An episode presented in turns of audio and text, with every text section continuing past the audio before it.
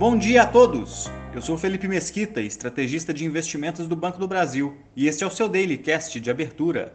Hoje é segunda-feira, dia 5 de dezembro de 2022, e mercados começam semana repleta de importantes indicadores repercutindo flexibilizações da política de Covid-0 na China. Nos Estados Unidos, a divulgação de dados fortes de emprego pelo relatório do payroll trouxe um movimento de baixa para os mercados, em função da criação de 263 mil vagas de trabalho em novembro, acima do esperado e do observado no mês anterior. O mercado aquecido pode dificultar que o Federal Reserve consiga espaço para relaxar as medidas de aperto monetário que vêm sendo adotadas ao longo de 2022. No entanto, após digerir os números, os índices acionários apresentaram recuperação na parte da tarde e encerraram de maneira mista, mais próximos da estabilidade. Ainda hoje, saem dados do setor de serviços americano. As bolsas da Ásia fecharam em alta após mais uma rodada de flexibilizações das restrições de circulação de pessoas na China.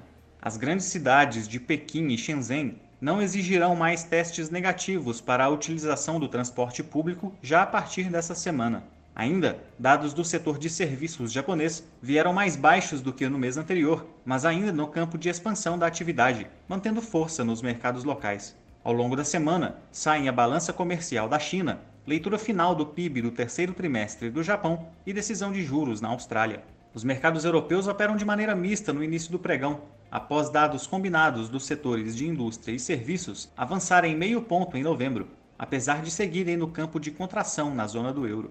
Ainda, as vendas no varejo na região recuaram 1,8% em outubro, levemente mais fraco do que as expectativas. A semana reserva dados de encomendas à indústria na Alemanha e PIB da zona do euro. No Brasil, o dólar acompanhou a valorização observada nos mercados globais e, encerrando sequência de quatro pregões em baixa, subiu 0,32%, cotado a R$ 5,21.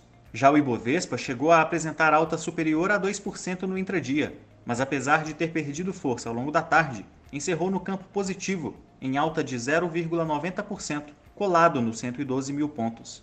A curva de juros arrefeceu durante o dia, puxando o comportamento semanal também para baixa, como exemplo do vencimento de 2025, que voltou a negociar abaixo do patamar dos 13%. Hoje são aguardados dados do setor de serviços de novembro, e na próxima quarta-feira haverá a última decisão do Copom para a taxa Selic em 2022. Ficamos por aqui. Um bom dia a todos e até a próxima!